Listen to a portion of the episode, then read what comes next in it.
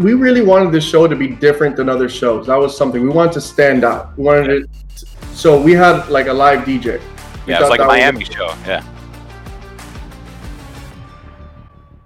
What up, what up, what up? Welcome back to Sam Dunks, the weekly NBA show over at Slab Stocks. I am your host, Sam. Please follow us on Instagram and on Twitter at Slab Stocks, and then click that little subscribe button here on YouTube as well. Also, navigate over to slabstocks.com, insert your email, and receive our daily newsletter, which comes with uh, good buys at the best prices you can find anywhere, along with a lot of information why you should be targeting those cards. A lot of money for, for you to be making out there. Um, you got to use the best resources, though, so please go sign up for our daily email. I am joined today on our uh, weekly Sam Dunks episode by Anthony over at Summertime Cards. Uh, Anthony, he just hosted a uh, sports card show down in the Miami area for the first time in I, I think a decade is what it was. Um, so uh, you know, first person I've known that actually threw a, uh sports card show by themselves. Um, so I thought it'd be really cool to have them on and, and give us some of the background to that. So first of all, uh, welcome Anthony. How are you doing? Thanks for having me. I'm doing good. Uh, stressful weekend, but it ended up being uh, pretty good. Yeah. So it was the courtside card show, and was it the it was the first in a decade in Miami? So in Miami, so like real Miami, because there's card shows in Florida, in South Sure. Florida, Yep. but they're like in West Palm Beach and like Boca Raton and kind of up north. It's like an hour drive for for for anyone down in in Miami, Miami. Yep. So yeah, it's the first show. I mean, a decade. It might be longer than a decade, to be honest. I, I used to go to shows like they used to have them at bowling alleys. Was like the show, and I'd be like so excited to go to this bowling alley with like ten tables or whatever. Um, but yeah, like the and just in terms of shows and even card stores, there's only like two card stores in in Miami, despite being a, a really big city with you know Yeah. very good sports teams. We've only had um, there's only two card stores, and there's been no card shows.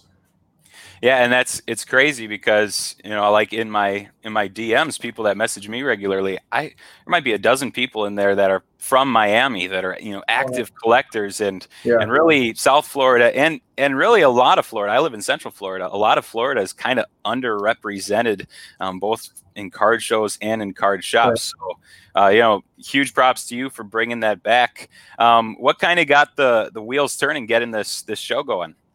So the the the way the story played out was, I went to a big card show in Dallas.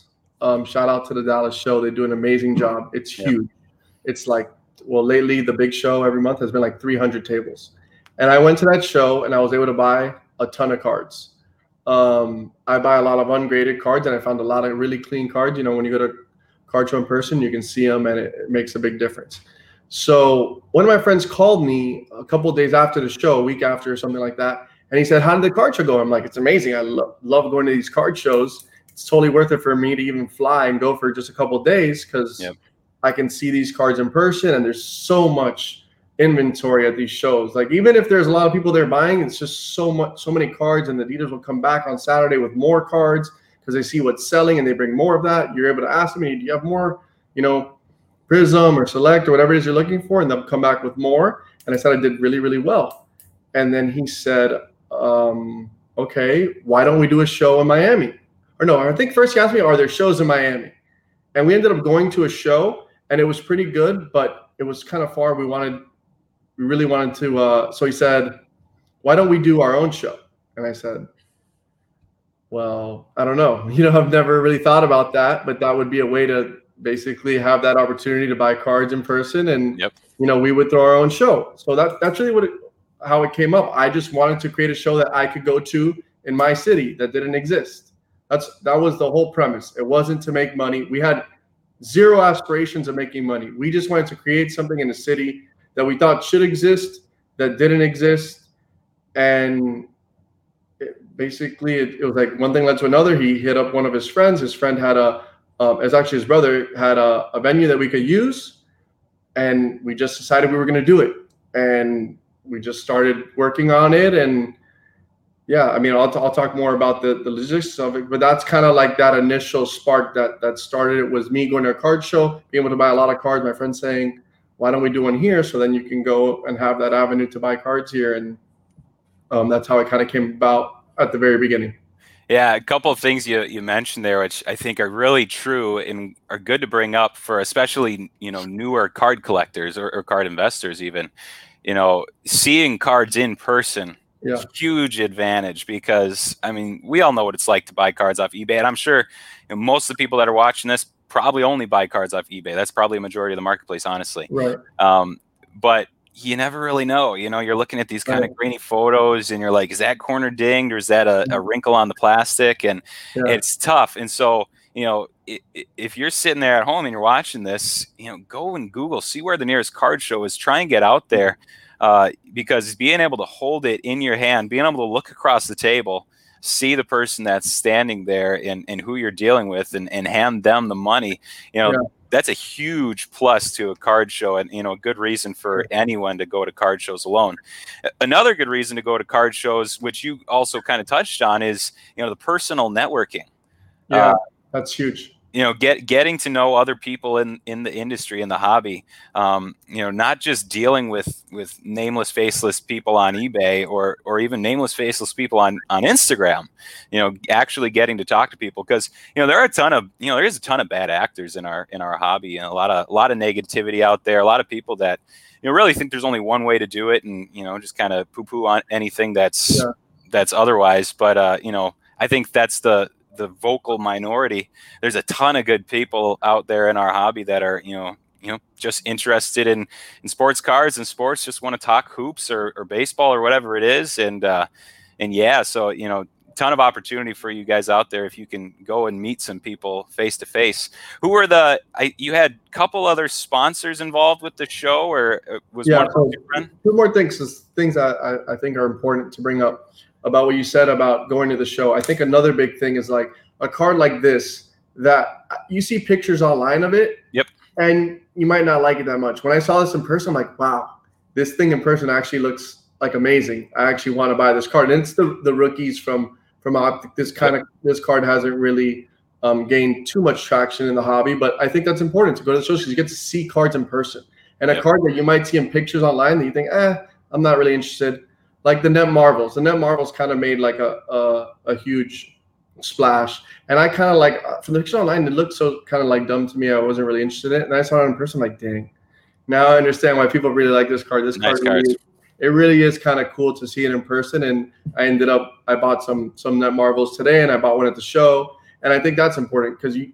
There's just so many cards that you would never. That sometimes that you don't even know exist. Which I'll show one of those that I saw at a card show recently that right. you don't even know exists until you go to card show. You go, oh my god, what is that? Like yep. I need that. Um, so I think that's important about going to card shows is uh, um, that aspect. And like you said, the networking is important too. And then you know, with the dealers that have a lot of stuff that you like, you get their contact info, and then you say, hey, if you ever come across something like this, I'm a buyer for it. And then now you have that that avenue where you don't even need to be looking for something. You might get a text message, hey, I got this, you want it? And it's a, an easy deal. So yeah, I think that's another big benefit to to going to card shows and making the trip, even if because some people probably debate, oh, if I'm going to drive an hour and a half to go to a card show, uh, it's kind of far. But I think in a lot of situations, if it's a pretty good show, it's it's worth it for sure. Yeah, honestly, I, I debated coming down to your card show. It was like three and a half hours for me, and I just I just couldn't fit it in this weekend. But I I really wanted to. and Not that three and a half hours is too long. It just you know that much time out of the out of the yeah. day wasn't going to work for me personally but uh yeah definitely worth taking the trip or you know take a day off of work whatever you got to do and and get to a local card show. It's a, a great idea. Uh, yeah. so it seemed like on my end you know just watching your stories as you were posting them seemed like it came together pretty quickly. How did you yeah. uh how did you publicize it? How long did it take to get together? Uh can you oh, give us some background stuff? That was something that um was kind of crazy. So yeah we we did basically as we're recording the show today, as of three weeks ago, this show wasn't didn't even exist in anyone's mind. Me and my friend Patty, it was literally like two and a half weeks ago that we came up with this idea, and we just moved very quickly. Like um, the biggest thing I think with card shows is is probably going to be the promotion of it, the marketing, yep, um, and having the right dealers there. So I went really hard looking for dealers to um, to come to the show. Thankfully, I, I, I have like a decent little Instagram following, and a lot of them, a lot of people are from Miami. So immediately, I had like about ten dealers who contacted me who wanted a table. Then I said, okay, I need I need uh, our our show had around thirty dealers. I needed to get twenty more dealers. Um, I went on eBay and I basically did a search for cards that were closest to me within 25 miles. And I found the biggest eBay sellers that were close to me. And I said, I would love to have you at my show.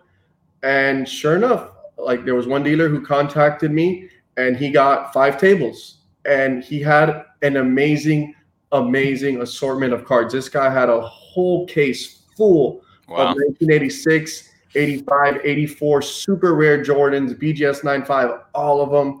He had a BGS 95 86 Fleer that even if you're not going to go there to buy it necessarily, um, it's really cool to see those in person. Yep. And maybe one day you do go up to a dealer and you kind of educate yourself and you buy that card from him. But it was cool that he came to uh to our show and he displayed, and that that was so I got dealers um in that manner. Um, shout out to Investa Card and Pool Wax as well. Those two, um, they're both South Florida based brands. They were able to help me secure more dealers with their promotion and their marketing. They went on Instagram and they promoted the show. Since they were going to be there, they all they, they, promoted the show, and I have a relationship with them, and they were able to uh, basically get me a few more dealers. And then it was about basically making the public um, known of the show. So I got um, paid Instagram ads, paid Facebook ads. I went on Craigslist. I even posted like on OfferUp, like a card for sale, but it really wasn't. It was just a show. Yeah. Sure. Then we went to the two card stores here. We printed out 100 flyers just to hand them out at the uh, at the card store so they can hand them out to their customers, and that helped a lot. Um, what else did we do? We went on um, the forums, posted the show on the forums. We went to there's like websites that track what shows are happening in in Florida. We went there. We we submitted our our card show that they posted it. Um, what else do we do? Hmm. I think that's and then just a lot of Instagram posts and yep. stuff like that because social media is where it's at right now in terms of uh, really getting your show out there. I think it's the number one avenue, but still, like we thought it was important to also do the go, physically going and doing the flyers. Basically, we didn't want to say we should have done this, we could have done this. We really want to do everything possible in terms of the the promotion and marketing, and however many people came, we were going to be okay with that because we knew we did everything possible to to make the show basically uh, you know for the public to to know about it. Yeah, I think you know it, from my end, it looked like you were doing everything right, and uh, you know if you do everything right and it doesn't work out, well, you know that's just what happens. Yeah. But, you know, at least you know you overturned every stone, and you know so congratulations on all your work. And you know from the pictures I saw, it looked uh, pretty successful. How would you how would you rate it? You know from your end, how you know how many people did you have? What, did you consider it a success? You know what was the the vibe like? Back to the fact that they dead, throw my raps on the facts, so they sad with the bars. I got two phones, one need a charge. They twins, I can tell it apart. I got big packs sitting on the way. I got big sets coming up So the vibe, we really wanted this show to be different than other shows. That was something we wanted to stand out. We wanted it. So we had like a live DJ yeah, it's like a Miami show. Yeah. Yeah, we wanted a live DJ. The, the music wasn't so loud that you know the people couldn't talk, but we wanted a little bit of a vibe because you go to these shows and no disrespect to those shows, but we wanted something where there was some music playing in the background and it's not just a dead silent room. Yep. So we had the music playing um, the entire time. I also um, I hired out one of my good friends.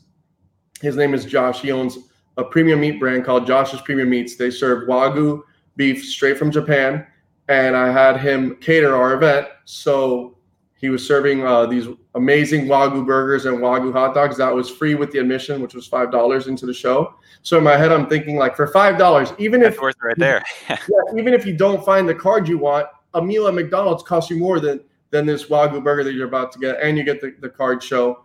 Um, so we did that. I gave away um, 18 LeBron Revolution 2018 cards to the first, uh, I think it was 17 or 18 people who came in um, which is a pretty cool card. It's like one of his mm. first cards in the Lakers uniform. And then we did box breaks, like a live box break where people in the show could go up to a booth and basically buy a spot into a box break and they would open it right there for you. So we, we wanted to add some like diversity from other shows and do a, um, a couple things different, which I, I haven't seen it at shows I've been. I haven't seen um, th- them do that. Um, but yeah, to me, like this, you asked me about the success. I judge the success mostly by if the vendors did well. Because sure. if the vendors did extremely well, that means that the people who came to the show they bought. So they bought. They're they're more they're more likely happy. If the vendors are selling, then they did well. Also, we didn't thank thank God we didn't have any hiccups. Everything went very smoothly. Actually, the day before, the governor, the the I'm not, was it the governor of Florida yeah. said that um, there was no capacity. Uh, yep, open everything up. Yep. No capacity, so we were able to have um, decent amount of people were able to come into the show. But we still had we were still pretty strict with the social distancing guidelines. We had people that mandatory masks. There was a hand sanitizer station as soon as you walked in, as well as a thermometer test, just to be safe because there were some older people in the venue. We wanted to be right. safe, even though you know the guidelines in Florida had changed the day before. Yep. Um, but yeah, like I said, I think the success was the vendors, and they all reached out to me, said, are contacting me, asking me when we're going to do the next show. So I would say it was a, a huge success. We had over 200 people.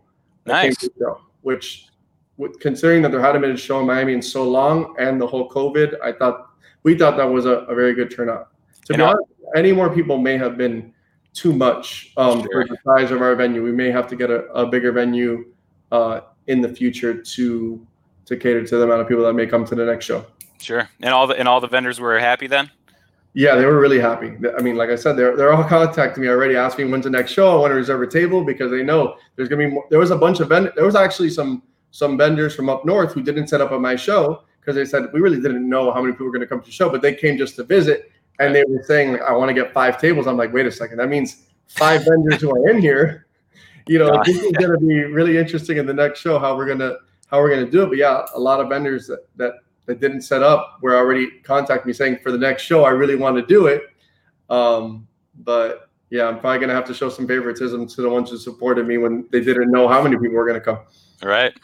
Yeah, you know, vendor. I, I think vendors generally like those shows because I mean, just not a lot of fees that you have to end up paying on each right. on each card sale and then and also in for buyers it's good too because you can you know you can negotiate a little bit if you want to if the vendor if the vendor's open to it you know you could say would you take this for it and you know that type of stuff happens so you know really good environment for both the buyers and the sellers and uh, you know yeah. I'm really glad that you're able to bring that to Miami. Uh, so you know, you kind of alluded to it. You think there's going to be more more shows coming in the coming years? We're, we're definitely going to do at um, yeah, we're definitely going to do more shows in, in, in the future. Um,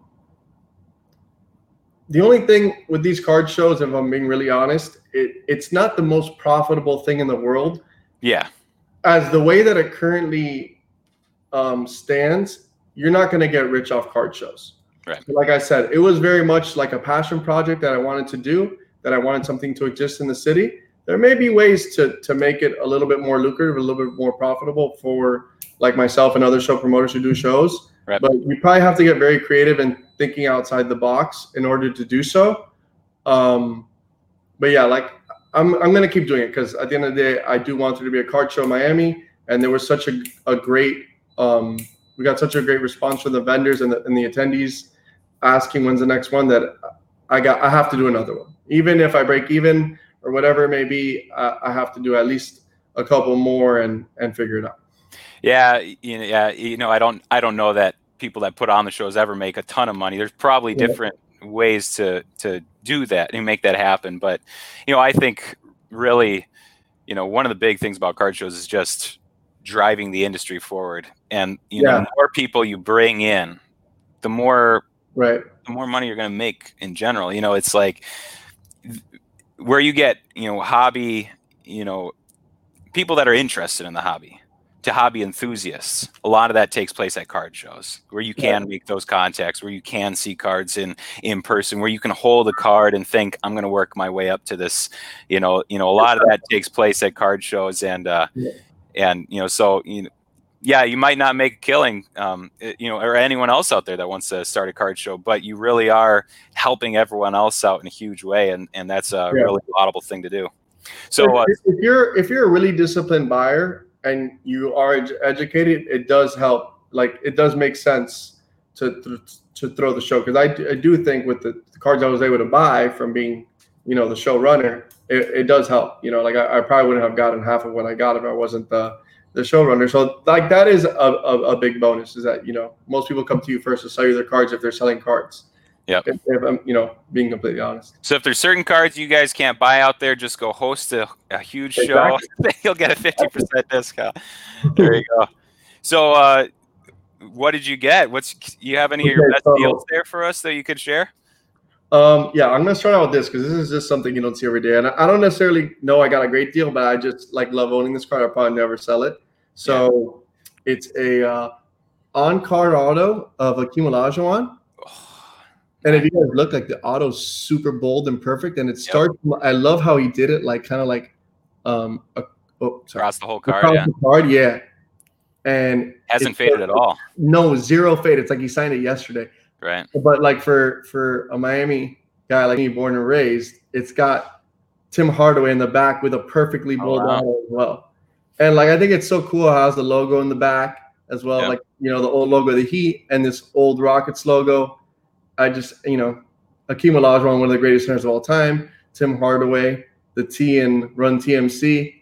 It was a hundred dollars. That's what they're selling for on eBay, which is probably you know I think a little bit low for the greatest center ever on card auto with a another um, legendary um, point guard. But I bought I bought one of those. Yeah, Um, really, you know, really a lot of those vintage autos, I think, are underpriced. You know, I- I pretty much just buy, hundred dollars. Like, and that's what that's what the last one sold for. yeah, I buy a lot Um, of '90s cards right now, and it's like I think are cool. eventually the hobby's gonna like move that direction. It'll probably price me out of it, but yeah, like if I if I if yeah, owning this card, I would never sell it. Like, Yep. You you I just would never sell it for a hundred dollars. So that Yep. I think that's you know a pretty good buy. Um, I bought this card. This to me is very much um, buy the card, not the grade.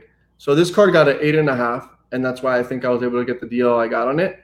Um, it has eight corners, but when I looked at the corners, they kind of look perfect to me, minus like one little white speck. So Sure. I think I I'm my, my plan with this card is probably send it to PSA, um, crack it out, send it to PSA, and try to get a PSA nine on it. This card is numbered to 100. Um, let me see if I get it there. Yeah. Yep. So number 200, I got this for less than what a PSA 10 Prizm base of Zion sells for. And to me, this card is a, it's just a great design with this cosmic design.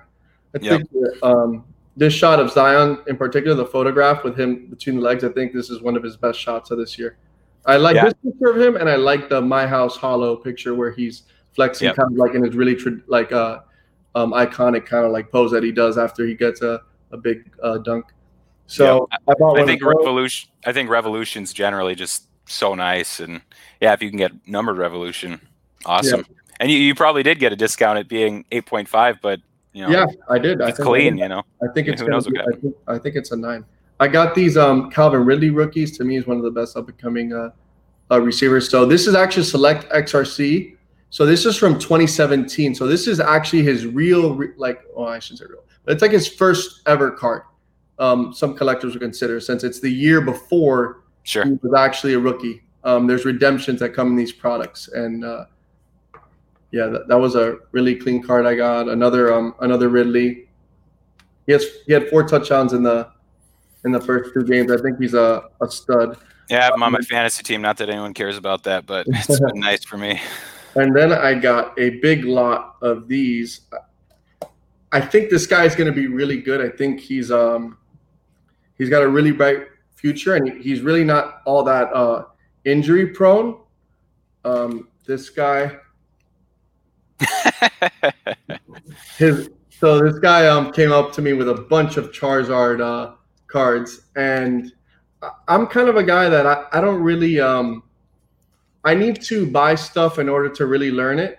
Yeah. I can't just learn from a distance. I kind of have to just throw myself at it. So I bought all those Charizards. This is a dark Charizard Japanese. I used to collect Whoa. them when I was little, so I do I do like them. Um, we got a um, a Blastoise. I think that's like the second one. Um, Dark Blastoise. These were kind of cool. These are uh, first edition actually, and that's a Shadowless. Uh, Machamp, as well as a few more first editions here. Um, Pokemon. So yeah, I was actually kind of excited to get these because I haven't really bought Pokemon. Um, and the guy I think gave me a pretty good deal based on the eBay comp. That's a Mewtwo. Um, I also got this Tyler Herro Silver for a pretty good price. These as PSA 10s are selling amazingly, and this is 13, 13 something, 1400 right now, aren't they? Yeah, so I was able to get this. Yeah, exactly, and I, I was able to get and uh, imagine if he does something in the finals, I was able to get that for around 250. Yeah. Um, what else did I get? Oh, I got this. I think this card's really cool. This is a 2012, the first year ever of select hot rookies. Damian Lillard, kind of a color match for this jersey. Yep. Um, I feel like um, a lot of people in the hobby don't even know that these cards exist. Uh, it has a white, all white back, which is great for grading, obviously. So Yeah. you'll never get hit for a corner. And believe it or not, this material on the front of these cards is actually super strong. It actually is very, very hard to come scratch. These cards typically have a very good surface. So I think this is a, a really nice card of Damian Lillard to pick up um, and, and get graded. Just Yeah. because it's super cheap. Um, I got this. I think these are a pre run of uh, only 500 on these purple waves, and it's to me the blue doesn't match his jersey as much as purples do. So I got a purple Zion. I'm a big fan of Zion. I think that the whole injury thing with Zion is a little bit overblown. Um, we've talked about this before. I, Yep. You know, Michael Jordan was hurt his second year. Russell Westbrook tore his ACL and won a won an MVP. Yep. Steph Um, Curry, it was like five years. It was like, Yeah. does he have a, an ankle anymore? And Yeah, Tom Brady as well for his ACL. He's still the GOAT. Yep. Um, and then I have a, a few cards here I just want to show. These were recently, I, I picked these up. Um, I, I actually found out about this is one of those cards I was talking about that I found out that I saw at a show and I wasn't able to purchase at the show, but I ended up buying it. This is a card I never knew existed, but as soon as I saw it, I said, I, I need to own this card. So on one side of the card, you got Kobe Bryant. It's very much has like a gold feel to it with this color here. Yep. A refractor. That's nice. Yeah, gold kind of has a gold refractor feel to it. And then the other side, you got Michael Jordan. I believe this is the first card ever with Michael Jordan and Kobe Bryant on it. This has a 10 centering and nines across the other three. I may send this to PSA to see if I get lucky and get a PSA 10, but if not a PSA 9, I think is better to have of this either way. But I think that this is a really beautiful, iconic card of, you know, Kobe, who I idolized and kind of Jordan was his mentor. I think it's a really special, unique card that will be iconic and matter down the line. Yeah, he Um, was. He showed. Uh, he, Anthony showed me this card before we started this show, and I gasped when I saw it because I had no idea it existed. But you know, sweet passing of the torch card right there, and I don't even want to know what you spent on that card. But congratulations, To be honest, that card is still, uh, I think, reasonable. I don't mind telling you. Uh, It Yeah. was um, seven hundred dollars through Goldin Auctions. Wow, really? Okay. Yeah, so yeah, with, with the fee, I think comes out to like uh, eight sixty. So I, I think it's somewhat um, reasonable considering that you know you got some PSA tens of like anybody selling for. Well, yeah. If, what would you rather have? A, I mean, no offense to Tyler Herro, but would you rather Hmm. have a Kobe MJ dual, you know, card or a Tyler Herro rookie? It's like, Well, yeah, you can get two of those for the price of one Herro Silver PSA 10. And I like Herro, but yeah, that Right. card to me is very uh, special card. right. So let's. uh You are in Miami, and uh, obviously, so this is Monday when we're recording this. Big news last night: Miami Heat uh, Yeah. qualified for the NBA Finals, uh, beating the Boston Celtics. Started looking pretty shaky there in the second half, and then all of a sudden just pulled away. How are you feeling about all that? I'm feeling good. Yesterday was actually my birthday, so we advanced to the finals on my birthday. Oh, happy birthday! I didn't even know that. But yeah, uh, thanks. Um, I don't know. As I was watching the game, it, it was very much a game that I thought was going to be a game of runs. So when the you know the Heat came out, and made a run at the beginning of the game, they were up by seven. Then the, then the Celtics came out, they made their run. In the third quarter, looked like they were of, for a long stretch. They really did look to be playing better, even though the score wasn't entirely showing that. I thought they were playing a lot better, um, and they did end up getting a little bit of a lead but they just couldn't hold it. It's hard. You know, they had just beat us the game before, they killed us. We came in super duper motivated. You know, like the Heat do a really good job. They have good people running the organization. They Yep. got Udonis Haslem on the bench um, as kind of just like a motivator for that team. And they were just really, really locked in and convinced that they were going to take it down yesterday. And it didn't matter what the Celtics did. If they made a run, the Heat were not. They just, it, to me, it just felt like they weren't going. They weren't going to lose that game. They weren't going to let it go to seven and they just play really well together. Even though maybe if you look at the individual talent, it looks like Boston maybe better. You know, I think that with Boston, their best player is 22 years old. Right. At the end of the day, it's hard.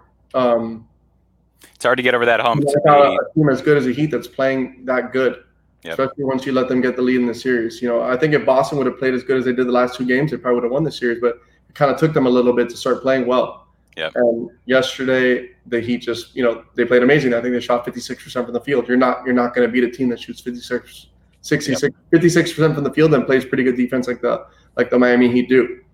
Um, so yeah, I was. I mean, I've been really impressed with the Heat. I'm, I'm not going to say I, I, predicted that the Heat were going to make the finals. I didn't. You know, they've they've just come together really well in the bubble and super well coached team, and you know, I'm excited for my my team to make it to the finals. Yeah, you know, I, I'm a Bucks fan, obviously, and obviously the Heat crushed the Bucks in the you know the last round. But uh, you know, I love love watching the Heat, and they you know they really show the difference between the Western Conference and the Eastern Conference. You know, especially this year, the Western Conference has like the stars, you know, but a lot of the Western Conference teams just aren't really teams. You know, they're super top heavy. You have you have two dudes at the top, and then a bunch of you know ring chasing vets or or just scrubs on down the line. Uh, the East, though, you know, Raptors, Bucks, Pacers, uh, yeah. uh, Celtics, Heat. You know, it's just like it's just a bunch of good actual teams, and and that's you know I think the Heat, while the Lakers are obviously favorites, um, I I think when I say obviously, I haven't like been doing a ton of reading on it yet or anything, but I, I think it's going to be the Lakers are the favorites. But uh, you know, the Heat, they just have so many more pieces to throw at the Lakers. They have you know multiple bodies they can throw at LeBron. Uh, they have um, obviously Bam's going to be a huge difference maker covering AD. Uh, the I don't know what the Lakers can do about you know Duncan Robinson, Tyler Herro. It's not like they have a whole ton of um, really good wing defenders roaming around the, the perimeter there. It's going to be tough, but you know, it is LeBron. He's extremely motivated. I know LeBron's. Um, I heard on a podcast the other day, the Greatest of All Talk, that LeBron's shooting a uh, a documentary right now. Uh, he's he's doing it in the bubble documentary. It's, oh, wow. it's like that's you can kind of see him pulling the strings of everything that's been going on. It's like the dude the dude's going to do everything he can to make sure yeah. that he wins and then this becomes the you know the best documentary ever uh, so you have a super motivated lebron to to win it all but you know this heat team you know of any yeah. team in the nba they match up really really well against them yeah i, I don't think motivation is going to be the key for the lakers because the heat are just as motivated yeah sure. as, as the lakers to win the title it's not going to to me it won't come down to that it's just going to come down to just like what you said, the, the matchups. And I think it's gonna a lot of it will come down to like LeBron's ability to score the ball. Yeah. Because they they're gonna they're gonna need him to to score the ball. Yeah. And the Heat are gonna have the best ever defensive schemes for LeBron that he's ever seen because nobody knows the, the, LeBron better than the Miami Heat, and LeBron yep. knows that. And Spoelstra. Spoelstra Riley, they picked him up. They were with him for four years. They know every they, they know everything about him. Nobody yep. knows LeBron better than the Heat, so it's going to be interesting. Um, we'll, we'll know a lot after game one just because the Heat are not going to wait to like implement the best defensive scheme that they can. They're going to come out the gate with it. Yeah. But um, it, it does just kind of like it does feel like the Lakers are going to take it because well, first of all, the Lakers are favored by five and a half points in the first game, which means and since it's the bubble, they'll likely be favored by five every single every game. Yeah. Now, once the lines makers decide like this is what the line is, like the Celtics and Heat, the Celtics were favored by three every game. That's the way it's been going in the bubble since there's no change of venue. I guess if a team starts to really kill them after a couple of games, they've changed the lines. But for the most part, the Lakers will likely be favored by five in every game. So it def you know, Lakers are, are definitely a strong favorite um, to win the series. And you know, that all that's all on LeBron. They just think LeBron will find a way. Yep. And you know, it's hard to. You can't really bet against. To, yeah, it's hard to argue against that. I think the Lakers do though. When you think about the Lakers and their ability to cover, like you were saying, some of these guys like Herro and Duncan Robinson, all these shooters, the Lakers do play very good team defense. They didn't get to where they are by allowing people to score at will, and then they, yep. they are able to really get locked in and play amazing defense and rebound the ball amazingly. So if you kind of think about those matchups on a single player by player basis, it doesn't sound like they. It sounds like they might be in trouble. Kind of like with with Portland, people thought, oh, Damian Lillard and McCollum, right. how are they going to cover these guys? And then sure enough, you know, they four one them. So, you know, they they are a very good team, defensive team, and they they don't give up very much anything easy. So, you know, that's how they've got into the finals is being an elite defensive team with elite rebounding, and you know, they do they do go, you know, hit a lot of shots at times too. Yeah, Davis can score at will in some games, and LeBron as well. You know, he's hard. He scored 38 last game. He still has the ability to have huge monster scoring nights, and he's always creating open shots for other players. Yeah, he has an uncanny ability to take guys that haven't given much in you know two or three years and just turn them into you know legit rotation pieces again, and and you know. Yeah putting in all the effort. So yeah, it's going to be a really good good series. You know, a lot of excitement around it. Yeah. Uh, just ending with a little card talk here. Um, you're not too much Lakers card talk to be had, but I, I, know a lot of people are wondering, you know, what do we do with our Herros in particular? And you just showed one earlier. You know, I I know a lot of people have Bam Adebayo's. Not a whole ton of uh, Butler rookie cards that are, you know, in circulation. To be honest, actually, I was just looking up before the show. Only ten Butler silver PSA tens. Jimmy Butler? Yeah, 2012. Oh yeah. Well, no. So yeah, so 2012 PSA 10 Prizm Silvers, only yeah. 10 of them. Yeah. And uh, you know, so it's kind of harder harder to be trading uh, Butler Prizm, but. Uh, what are you, what are you doing with your Herro? Are, are you selling oh. right now? I mean, it's I, I guess on, from one standpoint, uh, it's like, is Tyler Herro going to be at this uh, you know level of you know, notoriety, you know, yeah. for an, might be a couple years before he gets back to this point, but you know, kind of who knows? He, he's also like way ahead of schedule. I, I know, you know, at Slab Stocks we love, uh, you know, we've we've been kind of you know all in on Herro for yeah. a while, and that's all just because he's the local guy. You know, it's like right. he's from Milwaukee, so we're just yeah. seriously loyal. But it's like, I mean, I was not expecting this from him. You know, so what do people do? I so I've thought about this a lot. I personally, this is just my opinion. Um, I personally feel that if you have, like, let's say a big bankroll that you can buy a lot of cards and um, buying more Herro, I mean, uh, holding on to Herro doesn't inhibit your ability to buy other cards, then it's good to hold Herro because I think Herro's prices are nowhere near peak. Yep. Um, when a guy like Herro kind of has a success success he had his rookie year, first of all, coming off the bench as well you know, that, that the monster game he had 37 was off the bench. Right. He didn't even get like a crazy allotment of minutes, like, you know, 40. Sometimes guys in the past get 42 minutes. I just personally feel that Herro is going to get much, much better over the years, you know, and we've seen a lot of guys have amazing rookie years, you know, um, like Luka Doncic, for instance. He had an amazing rookie year. If you sold him after his great rookie year and he got rookie of the year, huge mistake. A lot of that has to do with the fact that the card hobby got um, much bigger, but I just think that Herro can hit so many milestones in terms of averaging 20 points per game, what causes prices to go up. Um, making an All Star game, what causes his prices to go up. Just becoming a starter, like he doesn't even he doesn't even start. He has a lot of things that that um, that he could do, and I feel like Tyler Herro is going to have a similar effect in the hobby um, with young collectors that Stephen Curry did. A lot yeah. of young collectors looked at Stephen Curry and thought that's someone that I um, admire, someone that I can aspire to play like.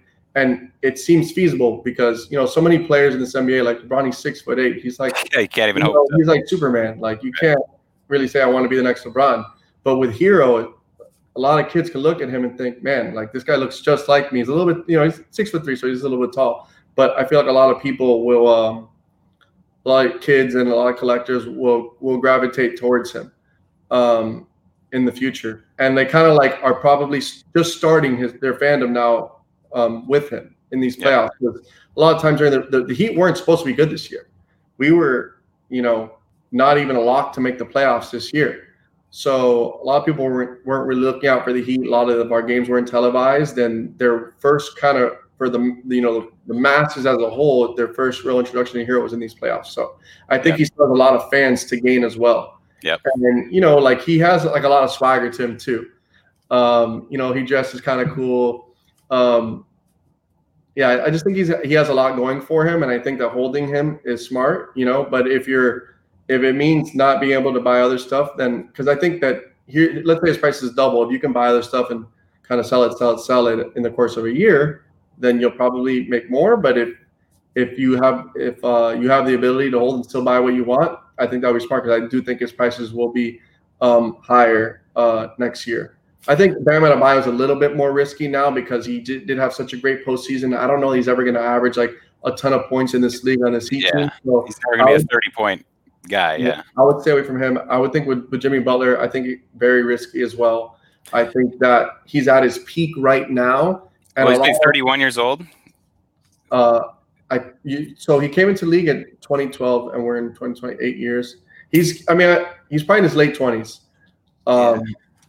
So I think that we're pretty much seeing peak. And I, my my point is that the hobby runs a lot of it on speculation, what he could be in four to five years. Right. When you look at Jimmy Butler, you know you're seeing peak Jimmy Butler. Like he's not going to get significantly better.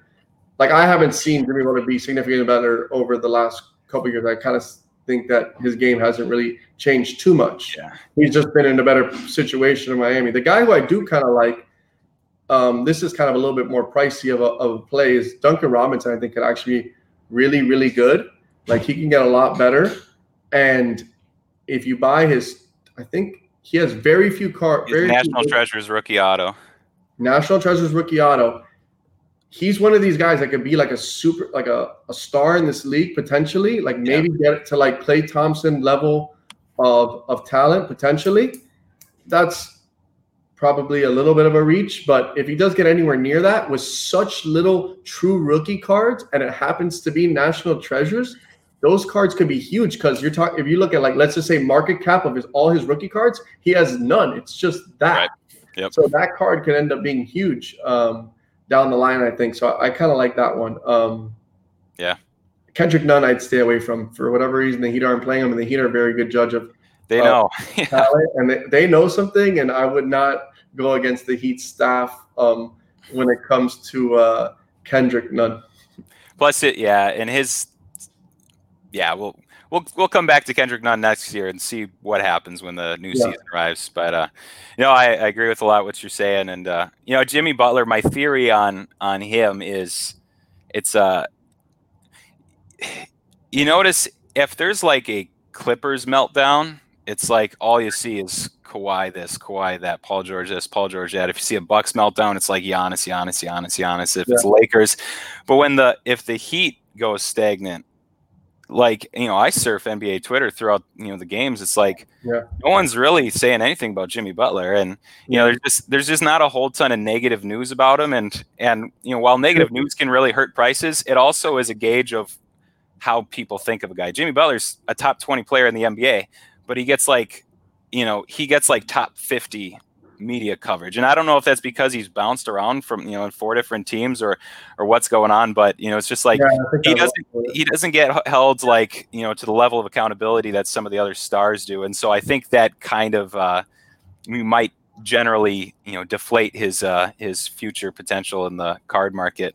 Um, you know, yeah. I, I, I agree with what you said too about Tyler Herro. You know, I uh, one guy that I I liked collecting when he was with the Bucks was uh, uh, Matthew Dellavedova, and it's not because I thought he was cool, um, but it's like you know every like every uh, a Bambi slipping on ice, you know, drive through the lane that he would do. I was like, dude, I could do that. like, what's yeah.